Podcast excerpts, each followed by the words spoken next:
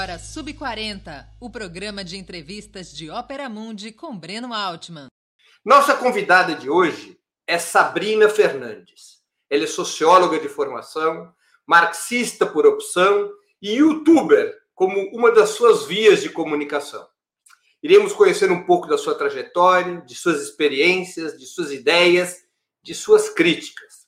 Além das perguntas que serão feitas por mim, nossos espectadores e espectadoras também poderão apresentar questões que devem ser escritas na área de bate-papo do YouTube ou do Facebook. Na medida do possível, essas questões serão encaminhadas à nossa convidada. Boa noite, Sabrina. Muito obrigado por aceitar o nosso convite e nos dar a honra dessa entrevista. Muito obrigada, Breno. fico feliz de estar nessa seleção aqui do Sub-40 hoje. Ah, não sei se eu tenho tanto assim para acrescentar, não, mas é, é, muito legal ser considerada. É, bom, nem precisaria perguntar se você é sub-40, mas a produção me manda saber qual é a tua idade e como chegou até aqui, a bordo do marxismo para massas e do Tese 11. É, eu, tenho, eu tenho 32, né? Tem gente que me dá um pouquinho mais, um pouquinho menos. É, eu acho que está nessa média do, do 32. Na verdade, eu sou meio, eu sou meio que ansiosa para passar dos 40. Desde pequena, minha família fala que eu sempre quis ser adulta, então parece que eu estou sempre querendo estar tá um pouquinho mais à frente em termos de idade, mas estamos aí. E o marxismo está me acompanhando tem mais de uma década já. Eu fui realmente encontrar o marxismo a partir da graduação, na faculdade.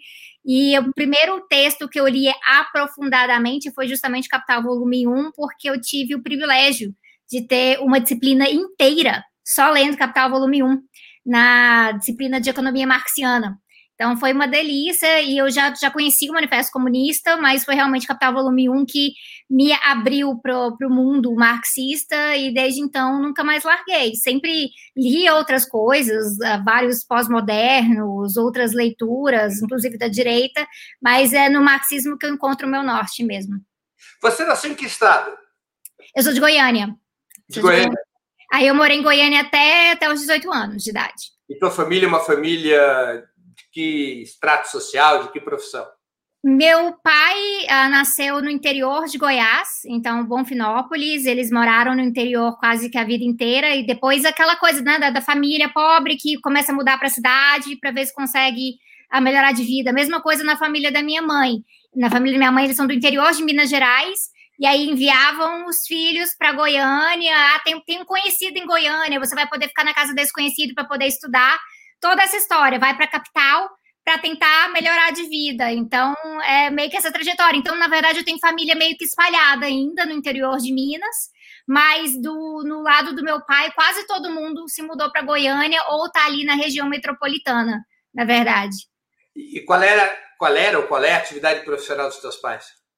Minha mãe até hoje, né? Hoje são aposentados, até recentemente minha mãe era comerciante. Então, a maior parte da minha vida, minha mãe, ela trabalhou, trabalhou em um banco. Então, ela trabalhou em banco um tempo, e aí o banco era o falido banco do, do estado de Goiás. Aí depois disso ela teve que arranjar uma outra coisa para fazer da vida, né?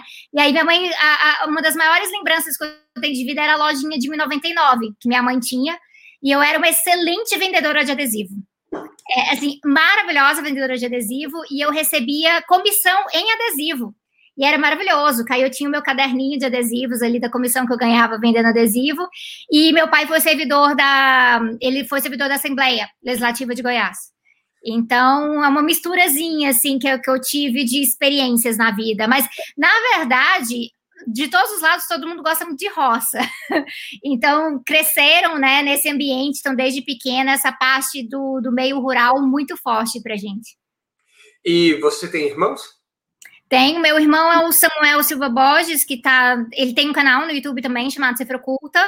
É, o canal não tem a mesma frequência que o meu, porque ele está fazendo doutorado agora, então tá super puxado para ele. Ele faz doutorado na Universidade de Brasília. E, uh, mas assim, a gente anda muito junto, né? Esse caminho do marxismo também é muito junto, a gente milita junto também.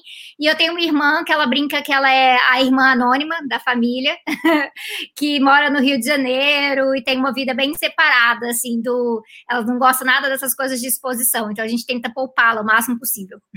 A sua família tem tradição de militância política? Tinha contato com a militância política ou com a esquerda?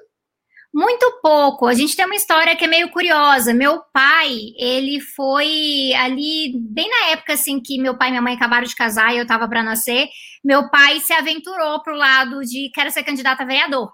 E aí não ganhou, e também ele acabou se frustrando muito no momento, porque ele viu que tinha corrupção, tinha né, muito, muito acordo espúrio ali, ele acabou rompendo completamente. Mas meu pai ele tinha uma, uma trajetória ali na periferia de Goiânia de ajudar nos mutirões de moradia, de construção de casa, de mudança. Então, apesar de depois que eu cresci, meu pai não estava mais envolvido com essas coisas, é algo que ele sempre trazia na memória e trazia para mim, mas assim, de militância mesmo. O que eu lembro mesmo de pequena é de pedir uma bandeira bem grande do PT para meu pai, para torcer para o Lula. Uh, e era uma bandeira, e eu lembro de me enrolar nessa bandeira, de achar o máximo. Eu era bem pequena e a bandeira era muito grande. Ele foi lá, ele foi lá na, no comitê pegar, mas depois disso eu não tenho muita memória mesmo, não. A gente meio que se perdeu na vida comum e a militância meio que me bateu por outro lado mesmo, a partir do momento que eu estava na faculdade. Você fez escola pública ou privada no seu ensino eu, médio? Eu fiz ensino médio, eu fiz uh, duas escolas particulares diferentes ah, eu fiz uma que era que acabou meio que estava caminhando para falir, e aí a gente acabou trocando. E como eu trabalhava ao mesmo tempo que eu estudava, eu acabei indo para uma escola ah, particular um pouco mais. Não, é, né, não era elitizada, mas também não era horrível, mas assim, no sentido, eles, eles eram flexíveis com o fato que vários dos alunos precisavam trabalhar.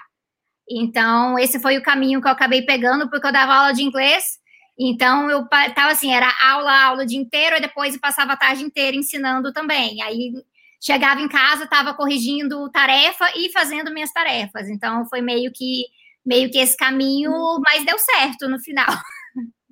E você fez graduação aonde?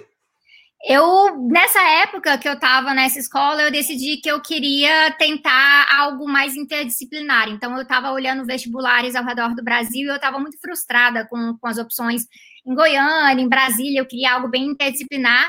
E aí uma amiga deu uma ideia de falar assim, tenta aí, manda seu currículo, cartas de referência para universidades fora e vendo o que que dá. E aí eu tive a oportunidade, fui aceita em algumas, mas a mais barata e com mais, mais opção de bolsa foi a St. Thomas University uh, em Fredericton, no Canadá, que é uma cidade pequena, 70 mil habitantes, mais ou menos.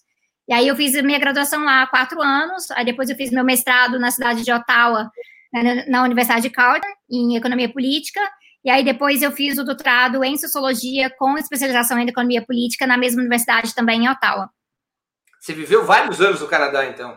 Vários, assim, a gente coloca meio que uma década, mas nos últimos dois anos eu estava meio que pingando de lá para cá, porque como eu estava fazendo pesquisa de campo no Brasil, eu estava aqui, na verdade, a maior parte do tempo. Ah, lá estava um pouco informal. Depois eu acabei entregando o meu apartamento e tudo. Eu ah, larguei minhas coisas. Trouxe mesmo comigo foi, foram meus livros, que são, assim, meu grande patrimônio. E vem cá, e você teve contato, então, com o marxismo pela primeira vez no Canadá, na universidade no Canadá? Eu lembro de, na aula de sociologia no ensino médio, até o Manifesto Comunista. Eu lembro.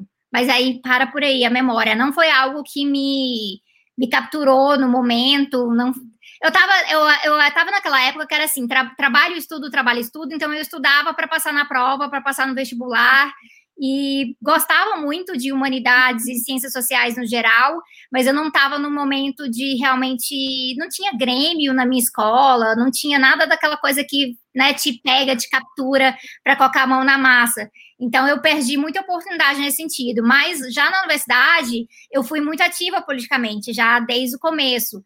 Uh, tanto com apoio aos refugiados da universidade, associação de estudantes uh, estrangeiros, imigrantes, a parte. Eu fui presidente da Associação de Economia, de Estudos Ambientais. Então, eu, quando eu fui né, conhecer o marxismo a partir daquilo ali, já tinha uma prática que fazia sentido.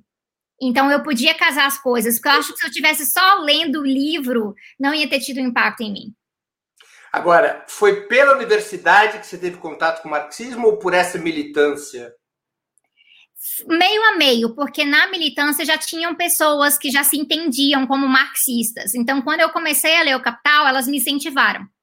Do processo também. Então, tinha um pouco da parte dos amigos, mas de, assim, pegar, parar e para ler, porque eu tive, eu tive uma professora marxista maravilhosa, marxista feminista maravilhosa na graduação, uh, que me, depois de eu ter formado e tudo mais, ela sempre me incentivou, uma grande referência minha, e ela era muito militante, muito militante mesmo. Hoje ela está aposentada, mas e, e ela sempre estava fazendo essa conexão.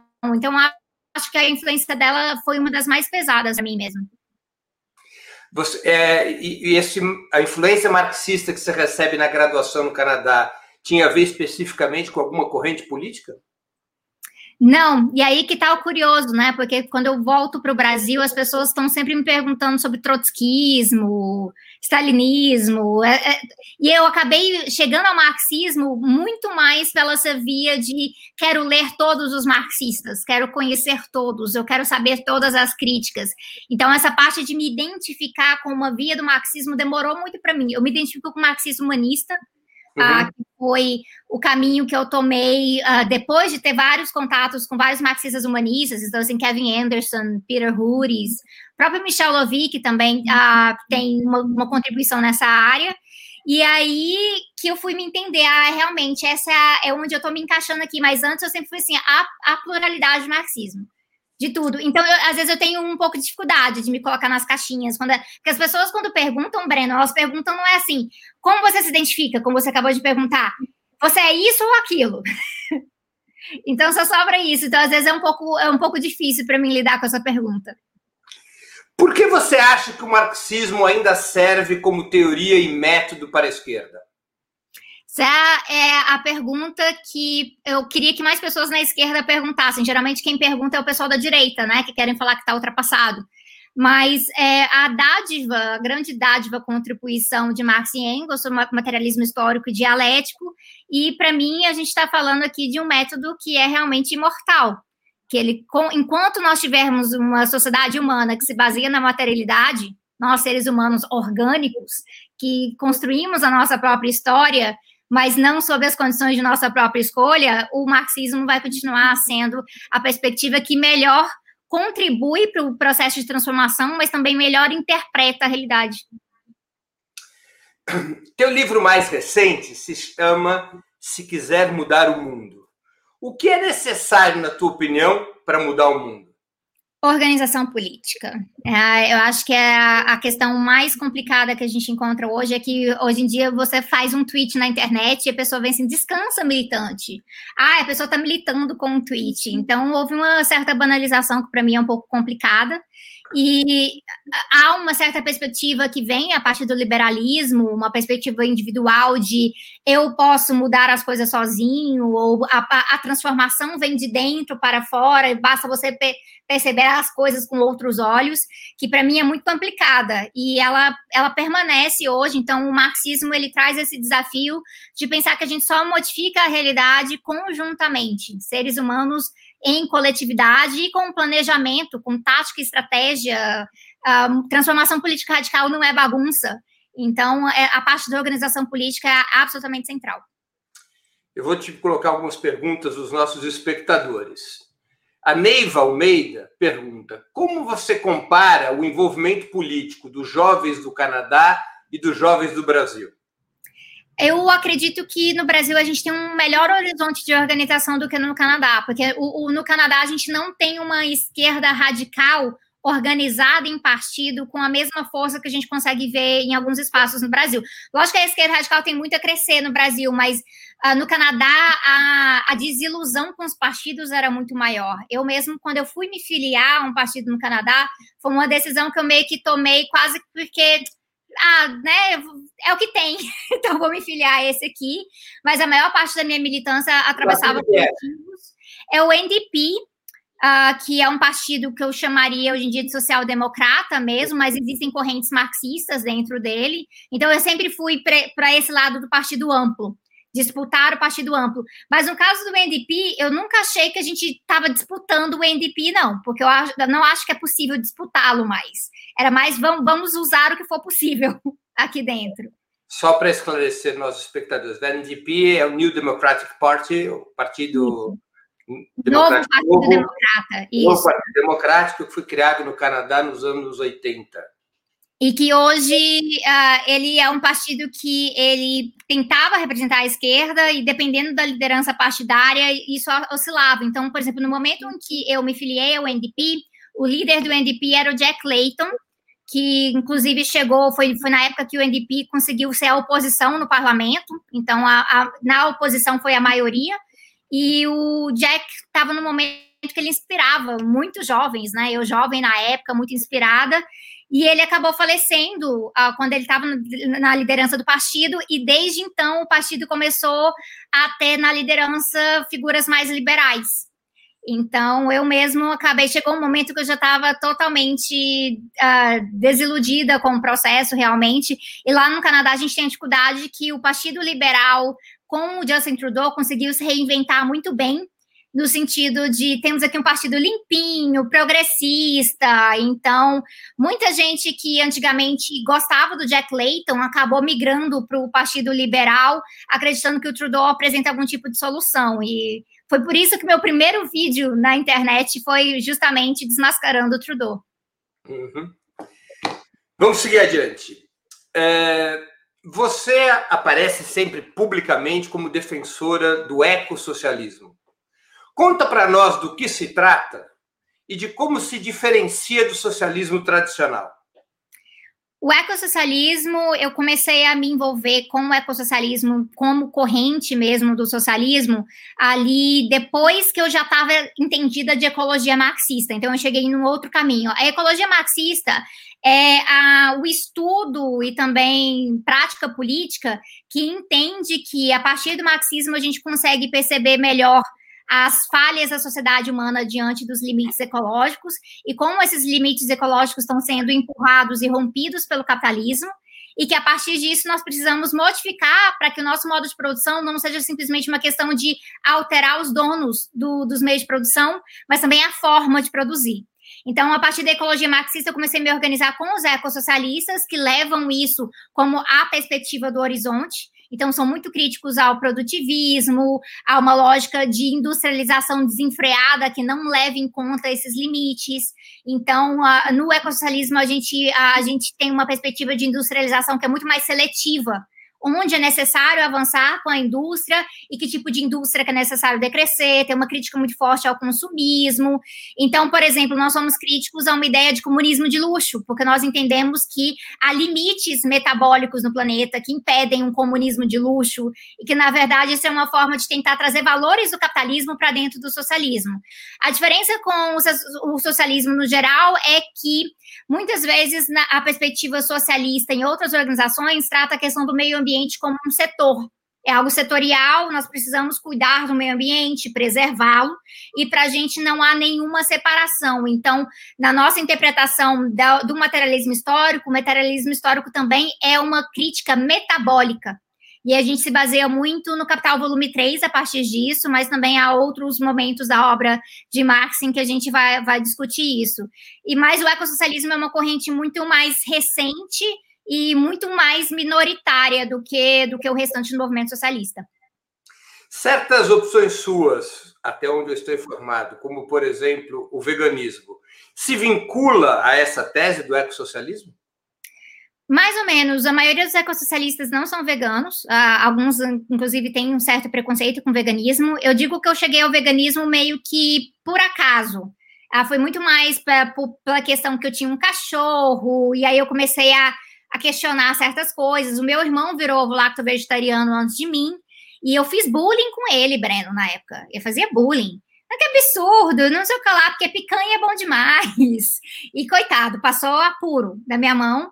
E mais com o tempo eu comecei a, não, será que eu tô com uma certa resistência que eu não estou avaliando isso propriamente, que é realmente preconceito vindo a partir disso. E aí eu percebi que se eu me reivindico ecossocialista e olhando para questões de limite metabólico, a quantidade de boi que existe no planeta não faz nenhum sentido. A forma que o, as galinhas poedeiras são criadas, a forma que eles estão moendo pintinhos, nada disso faz sentido. Então, para mim, é algo que é anormal no processo de desenvolvimento humano de alimentação e de uso animal para outros fins também. Então, eu acabei chegando a isso, mas ainda tem muita estrada para correr ainda para o ecossocialismo e o veganismo se entenderem. Até porque a maior parte do veganismo é liberal, né? A maior parte do movimento vegano no mundo é muito liberal. Novas perguntas dos espectadores. Tem muitas perguntas, eu estou aqui selecionando. Peço desculpas àqueles que não forem selecionados, porque é uma ingrata atividade a de entrevistador que tem que escolher as perguntas dentro de um prazo de tempo determinado. É, Gildemar brasileiro, se organização política é vital, como você afirmou na pergunta anterior, como construir essa organização? É papel de um governo de esquerda? Quais seriam os atos de governo necessários para isso? É, o, a, eu sou uma pessoa que acredito que o partido é a grande ferramenta que é necessária. Então, é, apesar de é, nós termos coletivos, sindicatos, movimentos sociais, para mim o partido é a ferramenta de organização que dá o horizonte político, realmente, que, que tem aquela capacidade de lidar com a totalidade da luta. E se você tem um governo de esquerda, no momento ele está atrelado a um partido, ele vai tentar construir aquele partido de uma forma ou de outra. Então, a gente poderia falar assim de Cuba, por exemplo, que você tem um governo e você tem, tem o partido que está atrelado nesse processo.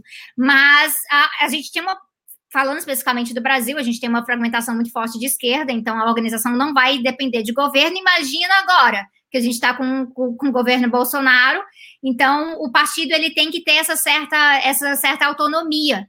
E a gente precisa, a partir disso, pensar formas de trazer a militância para o cotidiano das pessoas também, porque muitas vezes eu recebo perguntas em que o pessoal fala assim: ah, eu queria militar, mas eu não tenho tempo. Porque aquela ideia que para ser militante você tem que ser aquela pessoa que dedica 100% da sua vida ao partido. E essa não é uma possibilidade para a maioria das pessoas. Mas o que eu tento uh, destacar a partir disso aí é que quanto mais pessoas nós tivermos dentro do partido, melhor vai ser a nossa divisão de tarefa. Então, a partir disso, você vai poder uh, dividir o seu tempo de, um, de uma forma um pouquinho mais justa, sobrando tempo para lazer. Porque a gente sabe que no momento atual, às vezes a militância é um espaço até de moer militante. Todo mundo exausto, todo mundo muito cansado. Então, é necessário bater nisso e isso casa com aquela outra nossa pauta clássica, que é da redução das jornadas de trabalho. Então, reduzir a jornada de trabalho é uma pauta essencial para aumentar o nível de organização política na nossa sociedade e é por isso que eles querem que a gente trabalhe mais horas ainda por semana. É, a Neiva Almeida pergunta se você é filiada a algum partido político e se é filiada a algum partido político, por que escolheu esse partido? Eu sou filiada ao PSOL desde o finalzinho ali de 2016. Eu escolhi o PSOL porque é um partido em que tem bastante abertura para o ecossocialismo. Então, tem o setorial que é socialista, que é consolidado nacionalmente, tem várias regionais a, ao redor do Brasil. E eu comecei no pessoal como independente, mas desde 2018 eu construo o Subverta, que é uma organização tendência ecossocialista, dentre outras tendências ecossocialistas dentro do pessoal. Então, é onde eu vi esse espaço. O que eu acho interessante é que eu estou vendo pessoas em outros partidos começaram a, flertar com o ecossocialismo também. Inclusive, eu sei que no PT tem pessoas que já se identificavam como ecossocialistas, mas eu ainda acredito que o pessoal é o partido em que a gente está tendo mais espaço, apesar do pessoal não ser um partido ecossocialista. Entendi. Quando você diferencia, como diferenciou o ecossocialismo do socialismo tradicional, que tipo de balanço você faz de experiências que são referências na trajetória socialista? Por exemplo, União Soviética, Cuba, China, sinteticamente. A, a, experiência que eu sou mais próxima é a experiência cubana em si. Eu acho que isso tem América Latina, então, assim, sangue latino grita nesses momentos. Então, todo o processo. Eu tenho uma proximidade com os estudos humanistas a partir do Che Guevara também. Então, existe uma linha do marxismo humanista e que a gente trabalha a crítica da alienação através do Che. E a perspectivas de educação, de saúde, de construção de uma cultura popular enraizada e fortalecida em Cuba, para isso é muito importante, e o internacionalismo cubano também é muito importante. Então, a gente sabe que, para mim, eu vejo os maiores desafios de Cuba realmente muito atrelados à questão do bloqueio que e eu fato que é uma ilha, literalmente. Então, eles estão ilhados, isso dificulta muito o processo. União Soviética, eu tenho eu tenho algumas idas e voltas nisso aí, que foi a partir dos estudos, né? Porque a historiografia é muito densa. Hoje em dia, eu me, eu me apego mais a uma crítica da União Soviética que parte de Herbert Marcuse no marxismo soviético, um pouco de, de Metzaros, e aí um pouco também de Moshe Levin, uh, né, o século soviético, então eu tenho a crítica ao período stalinista, especialmente a questão da, da repressão, ao punitivismo é algo que eu, que eu combato, uh, porque eu me considero abolicionista penal a partir disso aí, mas eu também reconsidero que a União Soviética foi desbradora do processo, que a gente provavelmente estaria muito mais atrasado hoje em dia nos debates que a gente tem hoje, se não fosse por, a, por questões de tentar compreender o que é a luta de classes num país atrasado em termos de desenvolvimento, o que é a questão do valor da educação. Eu estudo bastante, por exemplo, a questão da ecologia no, uh, durante a União Soviética, entre uh, os seus altos e baixos. Por exemplo, Lenin foi um dos grandes defensores do conservacionismo na União Soviética, então é algo que me atrai, atrai muito. A Krupskaya me atrai muito, então é, é, um, é algo que eu, eu tento selecionar o que eu acho que é, fica de aprendizado e deixar a crítica para o que eu acho que deve ser superado.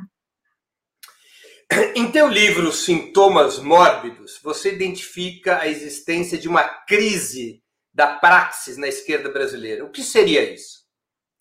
Seria que existe uma desconexão entre os nossos programas partidários e a forma que a gente tem realmente feito a parte de militância de crescer a esquerda. Muitas vezes a gente está realmente só pregando para convertido, aqueles que já se identificam. Então, outros momentos a gente vê o sectarismo com muita força e eu sou muito, muito antissectária. Inclusive, eu sou criticada por ser antissectária, porque o pessoal quer que a gente se feche no nosso clubinho, não se não pode encostar em mais ninguém, senão vai ser contaminado, né? Então, é, eu vejo o sectarismo como um problema muito forte, e a crise da praxis acaba sendo um processo em que a gente está atrasado em processos de síntese, porque não adianta nada a gente falar, por exemplo, de crítica e autocrítica, se a gente não pensar, e, e o quê? O que, que a gente faz com isso agora? O que, que muda no programa? Se isso aqui estava errado, o que, que vai ser a nossa próxima opção? Então, ficar só remoendo nos erros do passado é um processo que eu trato no livro como um processo melancólico. E a melancolia, ela nos atrasa, ela nos deixa muito parada, quase que enrijecida. E eu acredito que isso é um dos problemas que a gente enfrenta hoje, né? De tentar sair da, desse momento que a esquerda ainda se encontra um pouco perdida, sem saber navegar esse horizonte em que a direita tem se movimentado muito rápido. Você constantemente fala da despolitização do país. Como define esse processo? Qual a sua origem na, na tua avaliação?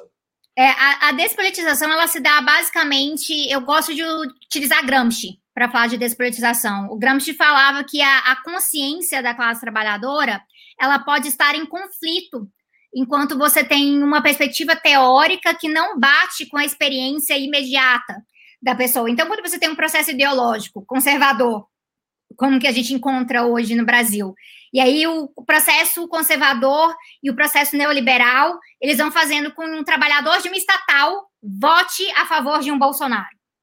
Isso é um sintoma dessa despolitização, porque você vai agir contra o seu interesse autêntico de classe. Então, a despolitização, ela gera isso, ela é uma ferramenta muito importante, ela gera confusão na sociedade, porque no momento em que a gente vai tendo desmobilização, que as pessoas não estão se organizando mais, uh, seja em sindicatos, que a gente pode mencionar, inclusive, a, a, a, questão da informalidade, que dificulta esse processo também. As pessoas não estão se organizando mais, elas não, tendo, não estão tendo acesso àquela formação política aguerrida no seu cotidiano, e estão sendo bombardeadas com criminalização do MST, por exemplo, chamando o bolo de terrorista, coisas assim. E aí isso vai, a ideologia vai ficando cada vez mais impregnada no senso comum. Isso gera desafios chegando ao ponto que o pessoal não sabe nem o que é mais esquerda. A gente está vivendo uma era, Breno, em que qualquer coisa que não seja o Bolsonaro, seja um pouquinho à esquerda do Bolsonaro, é considerado a esquerda. E aí, onde que entra o anticapitalismo nessa história, por exemplo? Claro. Vou aqui para algumas perguntas adicionais dos nossos espectadores. Há realmente muitas perguntas. É, da Tatiane Pacanaro. A crença numa revolução socialista, tendo como adversário todo o arsenal bélico que o capitalismo criou, não seria uma crença ingênua? Como lutar contra mísseis, submarinos que destroem a esquerda? Eu acredito que para o pessoal que acha que a revolução vai se dar simplesmente, ele vamos pegar, dar um fuzil para cada um e vai resolver o problema, eu sempre falo, é, pois é, mas eles têm drones, eles têm armas químicas, então não dá para a gente medir o processo revolucionário simplesmente em termos de poder bélico. A gente precisa pensar também estrategicamente quais outras armas possuímos, inclusive as famosas armas da crítica. Então, a, a forma de estar tá angariando pessoas, organizando pessoas, vai atravessar vários níveis diferentes. Eu acho que a internet não é o lugar mais apropriado para tocar o debate de luta armada, especificamente, porque a criminalização pega pesado nisso aí, mas não dá para pensar uma lógica que, só luta armada vai resolver. Então, a gente precisa ser muito estratégico uh, nos nossos processos de trazer as pessoas para os partidos, fazer as formações, entender essa separação, esse debate faz aqui, esse debate faz ali, e a partir disso tem o tal do internacionalismo, né? Contando com a solidariedade internacional, para a gente ter capacidade de fazer denúncias, para a gente ter capacidade de receber apoio, inclusive material vindo de outros espaços. Quando a gente olha para a situação, assim, eu, eu, menciono muito que a minha posição de esquerda, ela é muito vinculada à luta palestina, é uma das lutas que mais me inspira. Eu estava na, estive na Palestina no passado, tenho produzido material sobre isso. E para mim os palestinos eles são muito evidentes desse processo em que eles estão lutando, lutando contra um estado extremamente militarizado, com apoio da maior potência imperialista do mundo, que é os Estados Unidos, e resistem mesmo assim e conseguem angariar a solidariedade internacional para a gente tentar perfurar e caçar a brecha nesse processo de ocupação de Israel no território palestino. Então, se a gente achar que só existe um caminho para fazer revolução, provavelmente vai ser muito fácil que eles nos batam logo de uma vez. Ah, então, a luta se faz em várias frentes ao mesmo tempo. O Luiz Serrando Araújo pergunta: é possível superar o capitalismo sem o uso da força para submeter a burguesia? A grande pergunta é: a burguesia toparia a gente superar o capitalismo sem usar a força contra nós? Provavelmente não. Então, essa aí te dá a sua resposta. Mas a forma que, como isso pode e deve ser feito, eu acho que essa é uma discussão para dentro das nossas organizações políticas. O Yasser Sampaio pergunta: pode um ecossocialista também ser marxista-leninista ou seria incoerente? Ah, essa pergunta, esses dias eu respondi um vídeo lá no canal ah, que eu joguei para o pessoal me mandar perguntas pelo Instagram. E essa pergunta é sempre a majoritária. Tanto que alguém me mandou assim: você tem medo de ir à cozinha? E ter alguém perguntando se pode ser ecossocialista e marxista-leninista ao mesmo tempo? Tenho, porque é o tempo inteiro. Não dá não dá para ser, são correntes distintas dentro do marxismo. O ecossocialismo ele vai vir eh, de uma crítica mais pesada a algumas perspectivas dentro do marxismo-leninismo sobre o papel da vanguarda, o papel do partido, uma leitura um pouco diferenciada sobre o imperialismo, uma leitura um pouco diferenciada de processos de desenvolvimento nacional. Então, existem divergências suficientes, e aí a grande prova disso é que não existem organizações ecossocialistas e marxistas-leninistas ao mesmo tempo. Então, isso já demonstra muita coisa. Uh, eu vejo que, eu acho, Breno, que essa pergunta é muito comum, por, e eu já notei isso, e o Jones também, porque você tem um marxista-leninista, que nem o Jones, tem a Sabrina, que é ecossocialista, e os dois conseguem divergir e concordar e se dão bem e são amigos. E de repente estão brigando por conta de filme, em vez de outras coisas. Então, às vezes dá essa assim, mas por que não pode ser os dois? Da mesma forma que Sabrina não está virando marxista-leninista, Jonas não está virando ecossocialista. Muito Mas bem. a gente consegue concordar no meio do caminho em muita coisa, né? Marxismo é marxismo. O Gustavo Altman, que é meu sobrinho. Eu ah, eu já ia perguntar. Ele pergunta, e é um provocador: como você enxerga a importância ou talvez a irrelevância das pautas identitárias atualmente? As pautas identitárias, eu gosto de usar uma terminologia diferente. Por identitário, eu gosto de falar daquela pauta que se volta simplesmente para a afirmação da própria identidade e não se mobiliza contra uma estrutura de opressão. Então, para mim, está a diferença entre o feminismo liberal, por exemplo, que é sobre empoderamento individual dentro do mercado, mais presidentes de corporações mulheres e coisas assim, e o feminismo marxista, que é sobre a emancipação das mulheres, entendendo que para emancipar as mulheres é preciso combater o capitalismo também. Então, um eu vou chamar de identitário, identitarismo liberal, e o outro eu vou chamar de lutas anti-opressão. Mas mesmo as identitárias são importantes atualmente, porque a gente precisa desmontar esse argumento. A gente precisa desmontar esse posicionamento que ele é hegemônico na imprensa e que gera uma lógica de cooptação muito forte. Eu vejo que muitas mulheres chegam à esquerda via feminismo. Então, nós poderíamos estar utilizando o feminismo marxista para aprofundar a militância dessas mulheres. Se a gente tiver uma resistência e falar nada disso pressa, não somente a gente vai estar ignorando o gênero da classe trabalhadora e as variedades de, variedades de opressão dentro da classe trabalhadora, como também a gente vai estar entregando a galerinha de bandeja para o capitalismo caindo né, nessa lógica toda. Então, eu acho que é uma questão da gente fazer esse debate com bastante responsabilidade e compreender essas, essas variedades de experiências que existem, que são experiências coletivas, que tem a ver com essas relações estruturais. Então, não tem como, né? Então, a, gente pe pega aqui Clóvis Moura e vamos olhar para o fato que a classe trabalhadora brasileira é extremamente racializada e enegrecida. Então, a partir desse processo, não tem como não falar da questão racial, mas tem uma diferença em como se trata de cada um deles. Sabrina, voltando às minhas perguntas. Qual tua interpretação sobre as chamadas Jornadas de Junho de 2013 e seus impactos sobre os acontecimentos posteriores, incluindo o golpe contra a presidente Dilma e a vitória de Jair Bolsonaro? Junho, para mim, foi um momento em que muitas coisas explodiram, coisas que já estavam latentes ali na sociedade, mas elas vieram à tona com muita força no momento em que as pessoas começaram a se mobilizar em direção à rua. Então, já tinha despolitização antes, já a, a direita já estava fazendo um trabalho muito antigo de criminalização do petismo, por exemplo. O antipetismo, quando o pessoal está ali queimando bandeira do PT no meio da rua, não surgiu em junho. A gente tem a revista Veja aí como prova viva do trabalho da criminalização do PT, do Lula, do MST. Então, o que, que acontece em junho? Essas coisas começam a explodir na rua, na cara das pessoas, e isso se mistura com, com grandes exceções relacionadas à pauta de corrupção, de lógicas da, da própria contradição do processo de inclusão via consumo.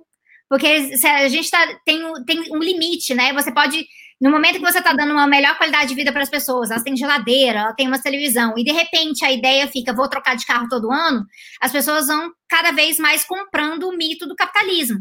Que o capitalismo vai poder me servir. E a gente não tem uma estrutura, nosso país, de capitalismo dependente. No nosso país, que sofre os ataques do, do, imperialismo com frequência, com influência em todos esses processos, inclusive, Estados Unidos nunca tira o dedo do nosso país, isso vai dificultando o processo realmente. Muita gente foi caindo nessa lógica da crise de representação realmente, a confusão entre o partido e a legenda, para mim é uma das coisas que é mais importante que junho deveria mostrar aqui, para combater a galera antipartido, a gente precisa recobrar o papel do partido como ferramenta necessária de organização, e não somente uma legenda eleitoral. Então, junho abre essa nova conjuntura, mas não é tudo novo a partir de junho. E para mim, o que fica muito evidente a partir disso é que a direita conseguiu se aproveitar dessa confusão de junho com muito mais força do que a esquerda conseguiu. E não adianta a esquerda simplesmente rejeitar junho e falar, tá vendo? A direita ganhou junho, então junho foi horrível. A gente precisa compreender melhor esses excessos políticos de junho e como eles se fazem presente até hoje na nossa sociedade. E um exemplo para mim é que o nem esquerda nem direita ficou muito mais forte depois de junho de 2013, e é um problema que a gente enfrenta hoje quando a gente fala que tem que tomar partido sim, tem que ter lado sim, que não tem como ser isentão na sociedade. Qual que é o balanço que você faz dos governos liderados pelo Partido dos Trabalhadores, o papel de Lula e Dilma? Uh, meu, eu faço, eu tenho aquela leitura que muitos gramscianos fazem que o PT passou por um processo de transformismo. Então, um partido que nasce no seio da luta de classes, mas acaba se entregando para sua forma governo, muito mais do que para a forma partido. Então, isso acaba sendo um, um desafio tanto para a militância interna do PT em relação a isso, mas como ele é enxergado para fora. A minha maior crítica se dá mais especificamente ao papel do lulismo nesse processo do transformismo em si, e mas eu compreendo que o, o governo, do, os governos do, do, do Partido dos Trabalhadores foram os melhores governos em termos de avanço social uh, na história do Brasil.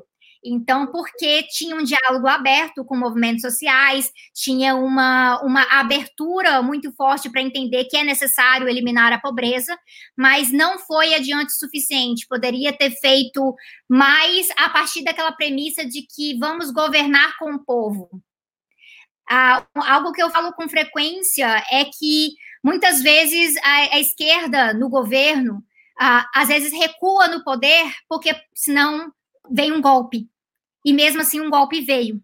Então, como que a gente pode se preparar para que esse golpe não venha? Como que a gente consegue segurar? E aí eu acho que a gente tem alguns aprendizados para tentar tirar aí da Bolívia e, e, da Venezuela sobre como tentar se contrapor. Mesmo a Bolívia tendo caído por um ano, tá aí se reerguendo de alguma forma. Vamos ver no que vai dar, né? A partir disso aí, tudo muito novo, muito recente, mas é preciso mobilização. Para a gente enfrentar o imperialismo, é preciso mobilização. Para a gente enfrentar o golpismo interno, é preciso mobilização. E eu acho que o PT falhou ah, como governo na, na pauta de realmente mobilizar. Ah, é isso que está acontecendo? Vem o povo para a rua. Eu gostaria de ter visto o Lula na televisão chamando as pessoas para a rua com, com uma frequência específica. Qual é a alternativa que você enxerga para tirar o país do buraco? Qual governo? Qual aliança? Qual programa básico? É, eu acredito que uma das coisas centrais ah, para o Brasil é a gente tratar de terra e território. a América Latina é muito, muito amordaçada por conta do processo do problema de terra e território, a desigualdade que a gente tem, a opressão dos povos indígenas e a falta de reforma agrária.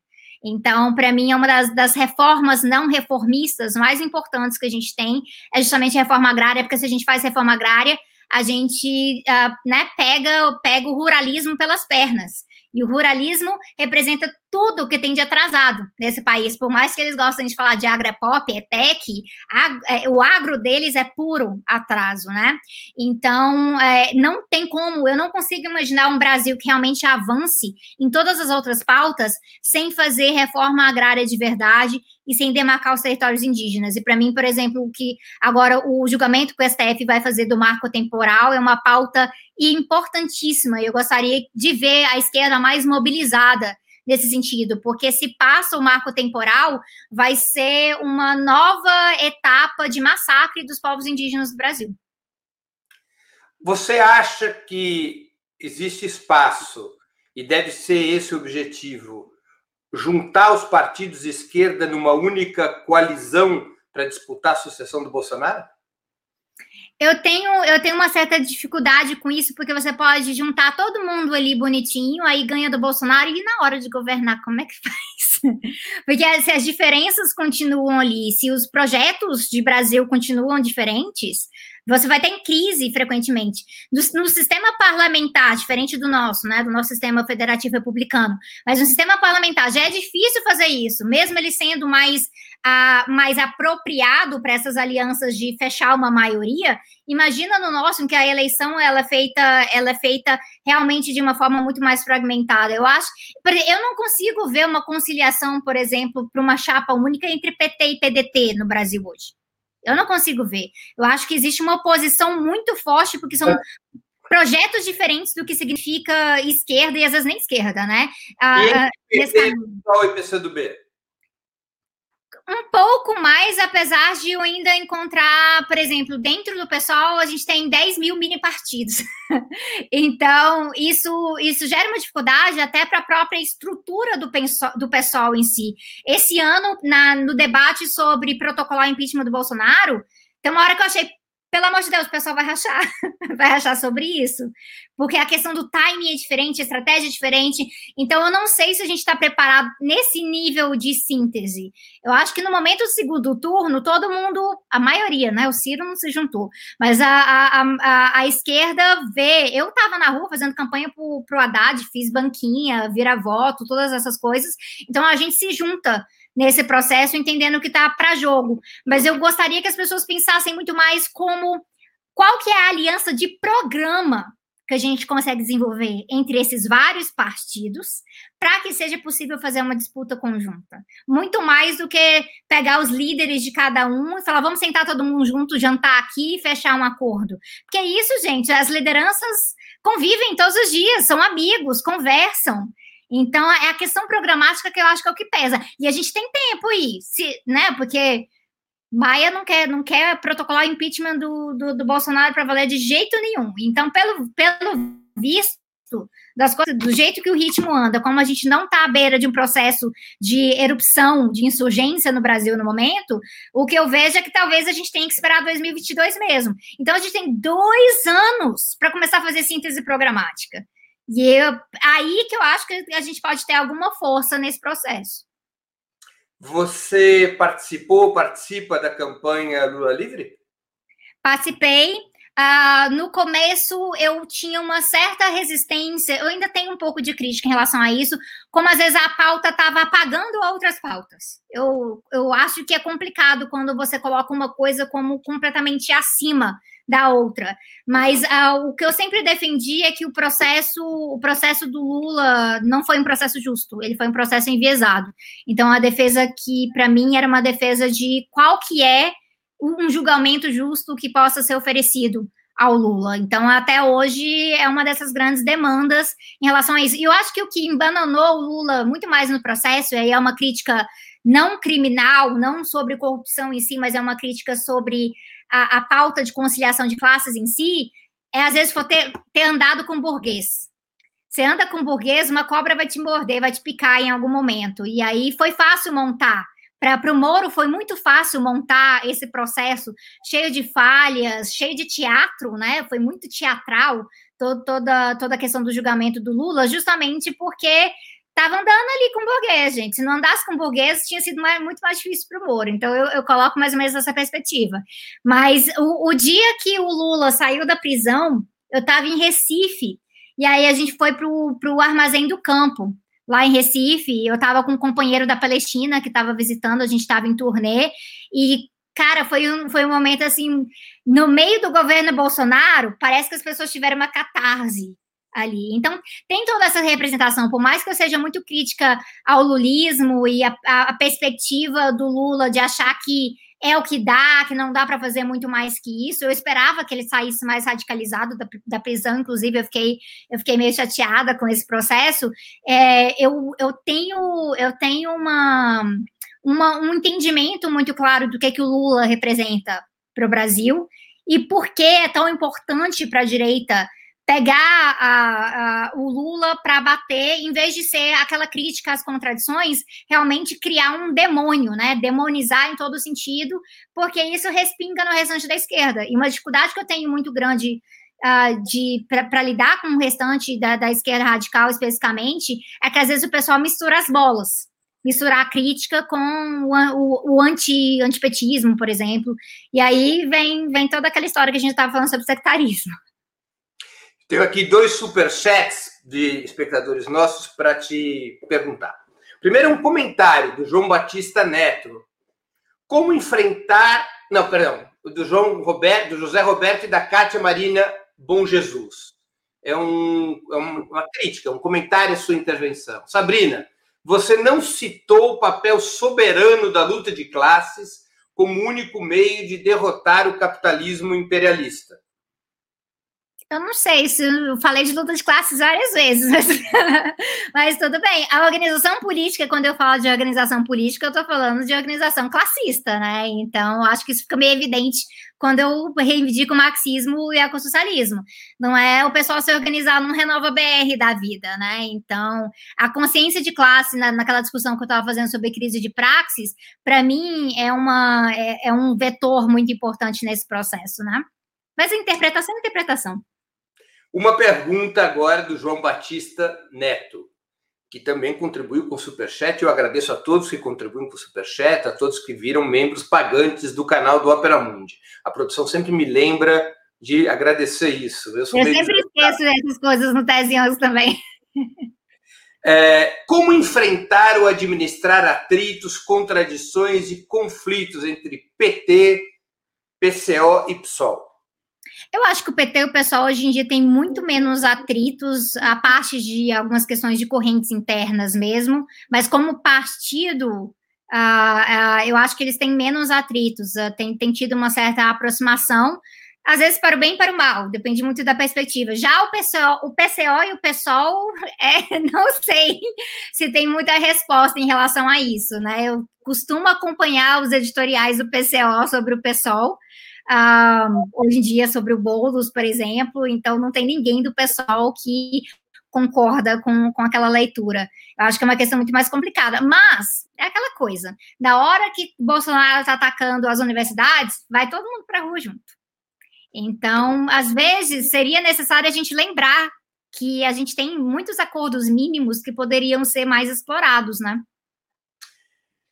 É, Sabrina, eu vou ler mais uma pergunta um pouco agressiva, mas é um contribuinte de superchat, eu vou lê-la. Noslen Salem, já vi esnobismo seu com a obra do Gessé, mas leu principalmente Subcidadania Brasileira, Ralé Brasileira e Invisibilidade da Desigualdade? Eu acho que isso é muito engraçado, porque eu mesma nunca falei da obra do Gessé. O Junes falou da obra do Gessé num vídeo meu. Então, para o Noslen Salem é muito curioso a fala de um homem no meu vídeo ter sido atribuída a mim. Então, é algo. Eu não, eu não sigo a perspectiva do, do Gessé, eu, sou, eu, te, eu tenho uma leitura que eu acho que Florestan Fernandes me contempla muito mais a partir disso aí eu tenho, eu sou marxista, então a minha leitura já vai ser diferenciada, mas esse esnobismo, eu acho bem curioso o uso da, do termo esnobismo também, né? O que, que a pessoa quer dizer com isso? a partir disso aí, porque não mencionou qual foi o tal argumento que foi atribuído a mim. Então, eu, às vezes eu convido a voltar lá ao vídeo e ver que eu estava praticamente entrevistando o Jones e quem estava trazendo a perspectiva era o Jones. Mais uma pergunta via Superchat, da Andrea Teles. Por que o Brasil não pode implantar avanços com socialistas raiz, guerrilheiros, acadêmicos, operários, todos sem ódio, para avançar junto? É, assim, é, ódio, para mim, é bom a gente situar alguma coisa. Tem duas coisas. Tem esse ódio da política de morte, do conservadorismo, da extrema-direita, e tem algo que a gente chama de antagonismo, que também se expressa como ódio, também se expressa como raiva. Ter raiva do patrão, ter raiva da opressão, eu acho que isso é importante e pode ser um grande mobilizador. Na luta de classes, o antagonismo é, é representante de você adquirir consciência de classes, entender que o seu interesse é o interesse que aqueles que estão no poder querem massacrar o tempo inteiro. Então, uh, mais para além disso, é aquela questão: a gente está numa fase muito fragmentária da esquerda. Então, para ter todas essas forças de atuação, isso exige um certo nível de articulação. Nesse momento específico, é muito difícil articular articular certas coisas, porque uh, tem a, a, criminalização do processo inteiro, a pandemia também dificultou muito a partir disso aí, mas é onde o partido entra como essa ferramenta central. O partido é o espaço em que todos todos esses campos podem con congregar e cumprir tarefas diferenciadas. Então, trazendo o partido para essa centralidade, eu acho que favorece muito. Mas é aquela coisa, tem que ser o partido pensando uma perspectiva socialista. Não estou defendendo qualquer tipo de partido. E aí tem que entender, entender ali dentro. Por exemplo, quando eu falei dessa questão, ah, é, o tal de andar com a burguesia. Alguém, eu até vi no comentário aqui, acho que o pessoal entendeu as coisas, a Neiva aqui entendeu tudo errado, é, porque uma das questões é que andar com a burguesia não tem nada a ver com ter um carro, que ter um iPhone. Andar com a burguesia é andar com Marcelo Debrecht é andar com quem tem o interesse contrário, não é sobre você como consumidor, trabalhador que tem uma, uma posição diferenciada e compra uma coisa ou outra na sociedade. Isso é absurdo. Inclusive, quem assiste os meus vídeos, socialista de iPhone, é, o meu vídeo sobre socialismo versus comunismo, ou meu vídeo sobre uh, criticando o antipetismo na sociedade, vai ver que não tem nada a ver com essa interpretação que foi feita aí. A questão é que o partido necessita ter independência de classe. Então, se o partido tiver independência de classe, ele não vai poder estar conciliando com os interesses de se misturar com as grandes construtoras, de se misturar com os grandes banqueiros, de colocar, de colocar um Joaquim Levy ou algo assim no processo. Então, a gente tem que falar dos interesses dos outros, não tem nada a ver com, com itens de consumo, porque itens de consumo não tem nada a ver com os meios de produção em si, né? Uma última pergunta dos nossos espectadores e a gente vai se aproximando do fim. Rondinei de Oliveira Almeida. Como levar a palavra de Marx para a periferia? A, coisa mais importante que eu vejo é que tem muitos marxistas periféricos. Então, não é algo que, assim, eu, eu Sabrina, que não sou uma, uma pessoa periférica, né? Então, é, eu, eu, cresci num, num momento de classe, classe média baixa para classe média, então é, essa é a minha realidade. Então, não é sobre a Sabrina ir ali na periferia e levar a palavra de Marx. É a gente compreender que existem os marxistas periféricos que estão muito bem organizados, são inclusive perseguidos, estão batendo de frente às vezes com fundamentalismo religioso, e essas pessoas precisam ser fortalecidas, e essas pessoas estão se organizando ali naqueles espaços. Então, não é sobre dar voz, mas destacar a voz dessas figuras. A esquerda está presente na periferia. Muitas vezes o pessoal fala assim: ah, a esquerda não chega na periferia. Isso é uma mentira. A esquerda está, nesse momento de pandemia, a esquerda está alimentando quem está passando fome na periferia, com grandes campanhas de solidariedade. Então, a gente dando esse tipo de destaque, a gente mostra que essa cara existe, existe e que muitos são, inclusive, liderança. O próprio Lula veio, veio, de, veio de, um, de, uma situação de pobreza, né? Então, muitos são lideranças e precisam ser, ser, ser fortalecidos e ser mais levados a sério, realmente. Às vezes tem muito essa caricatura, né, de achar que a esquerda é simplesmente um bando de privilegiados vivendo nas nuvens. E aí não entende nada sobre, por exemplo, as comunidades eclesiais de base, o, a, a, o histórico dos movimentos sociais brasileiros, a, toda a luta por moradia, a luta por terra e território, a luta por soberania alimentar, que são lutas da periferia também.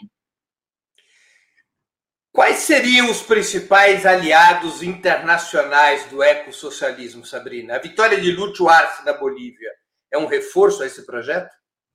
Depende, por exemplo, eu acompanhei bastante a coisas que o que o Arce estava postando em termos do programa, né? Então, por exemplo, se vê ali um interesse em trazer questões de energias renováveis para auxiliar no processo de soberania energética da Bolívia. Então, há um certo interesse de transição, mas não vai adiante o suficiente ao ponto de uh, falar, então a gente vai explorar menos do gás, então a gente vai explorar menos de alguma outra coisa. Então, algumas contradições relacionadas a isso. Uma coisa que ele mencionou, por exemplo, e é algo que eu tenho estudado com muita frequência este ano, é a questão do lítio em si. E aí, no programa dele, falava que o, a, a Bolívia vai ser a maior liderança em lítio no mundo. Mas o lítio boliviano é um lítio que é considerado de menor qualidade, porque ele é de maior dificuldade de extração.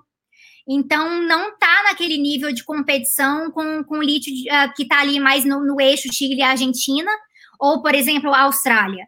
Então, há algumas coisas que não batem muito bem com a realidade e também compreender que, se a gente vai extrair lítio, eu acho que ele deve estar sendo direcionado para que os nossos ônibus, nosso transporte público seja eletrificado e não para um monte de carro elétrico individual do, dos, né, dos poderosos, feito né, Tesla, Elon Musk, coisas assim.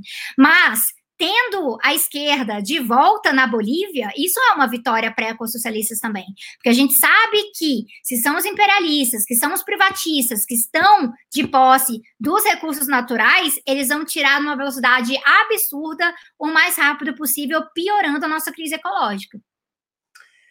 A última pergunta. O mundo está se demarcando por uma nova bipolaridade entre China e Estados Unidos De que lado devem estar os ecossocialistas? China. Um, mas nós temos críticas, né? Então a gente tem, tem a, a crítica. A, uma das grandes críticas do ecossocialismo é o processo de centralização que nós consideramos desnecessários. Então, por exemplo, Michel Lovy tem um texto que fala sobre planejamento democrático, em que a gente fala de diferentes camadas de tomadas de decisão. Então, nós consideramos que existe um excesso de centralização nas decisões que são feitas ali, mas consideramos, por exemplo, um certo nível de planejamento absolutamente necessário para a gente saber como que vai se destinar os recursos. A questão é que os Estados Unidos têm, têm um imperialismo que aqui na, na, perspectiva de guerra, de intervencionismo, de golpe, então eles vão ter que ser combatidos de todas as forças, mas no fim das contas, a gente está do lado do povo trabalhador nos dois países. Então, aqueles os estadunidenses que estão apoiando uma transição energética, a gente está junto, a gente está construindo junto. E os chineses que estão disputando uma perspectiva ecossocialista dentro do Partido Comunista Chinês, nós estamos juntos também. O Partido Comunista Chinês tem uma perspectiva que é chamada de é, ecocivilização socialista, que é diferente de ecossocialismo, mas para a gente é uma abertura. Eu considero, eu considero mais próximo do ecomodernismo, mas aí eu estaria entrando nos específicos aqui. Mas é uma abertura para estar tá tocando esse debate, então, estando do, do, lado dos trabalhadores, principalmente organizados, sindicalistas, movimentos sociais, é aí que a gente vai estar. Tá. Estando junto com o povo, eu acho que é onde se faz a diferença. Sabrina, Biden ou Trump? Ou ah, nenhum não. dos dois? não. Eu, eu, eu, sou muito feliz eu não ser estadunidense não ter que votar nessa eleição, porque o Biden não me desce de jeito nenhum. Eu, eu fui muito apoiadora do Bernie Sanders. Uh, eu acredito, inclusive, o Partido Verde nos Estados Unidos tem uma tem um programa interessante, foi mais radicalizado o programa do Partido Verde desse ano, tá, tá bem bonitinho, assim, realmente, mas zero chance, porque por conta do sistema bipartidário nos Estados Unidos. Mas eu tô quase não vote lute na, na questão do, dos Estados Unidos. Eu acho que eu não gostaria de. Eu não teria a força, por exemplo, da Angela Davis de virar e falar assim: ah, não, vamos, temos que voltar para parar o Trump. Porque, cara, o, o Biden não me desce em nenhum elemento. Então. Mas se tiver que falar assim, ah, depois, depois do fato, lógico que eu preferia que o Trump não estivesse lá. É, é, o, é o verdadeiro ele não, porque aqui no Brasil era assim, ele não, mas, nossa, se o Haddad ganhar, uh, a, aqui, lá não. Lá é só assim, ele não. Ah, então pelo menos não é o Trump. É, alguém comentou aqui, seis ou meia dúzia. É isso. Ao ping-pong, vamos. Tá. De futebol? Futebol? É. Não acompanho nada, gente. Zero futebol. Zero. É meu, meu irmão é corintiano. E você não tem time da sua torcida? Não, meu marido é flamenguista e aí eu não tomo lado de ninguém. é isso. Mas pelo menos você toma café para ser brasileira, né? É, não, eu tomo café. Não tô podendo tomar café por questões de saúde no momento, mas eu já fui muito viciada em café. Então, pelo menos é isso. Mas o futebol, é o futebol acho que é a única área que eu, que eu sou isentona, infelizmente. País que você acha mais próximo dos seus ideais ecossocialistas?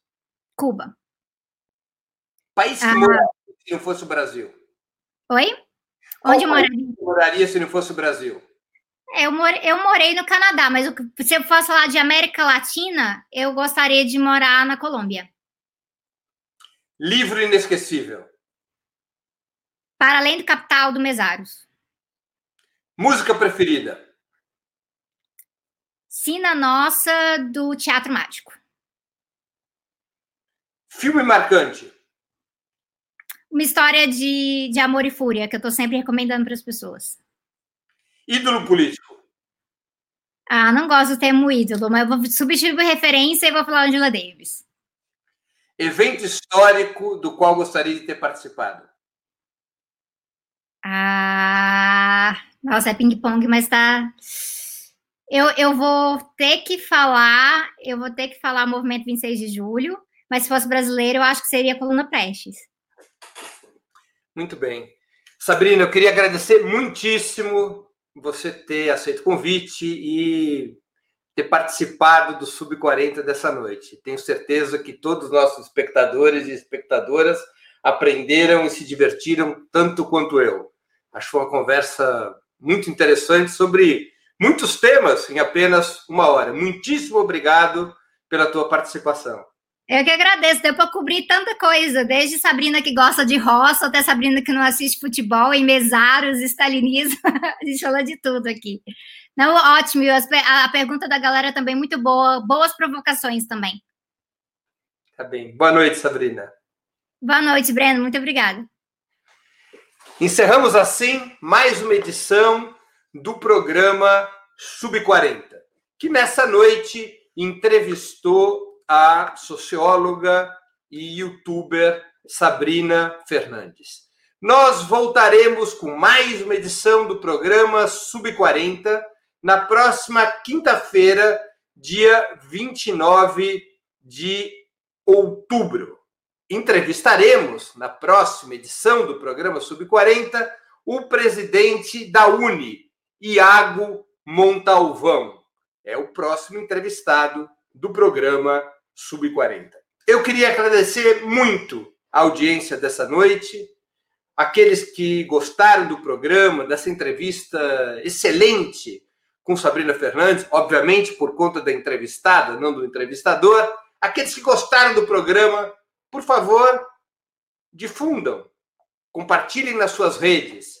Vamos fazer com que mais gente escute a palavra dessas desses jovens líderes, ativistas e formadores de opinião que vão surgindo pelo país, como é o caso de Sabrina Fernandes.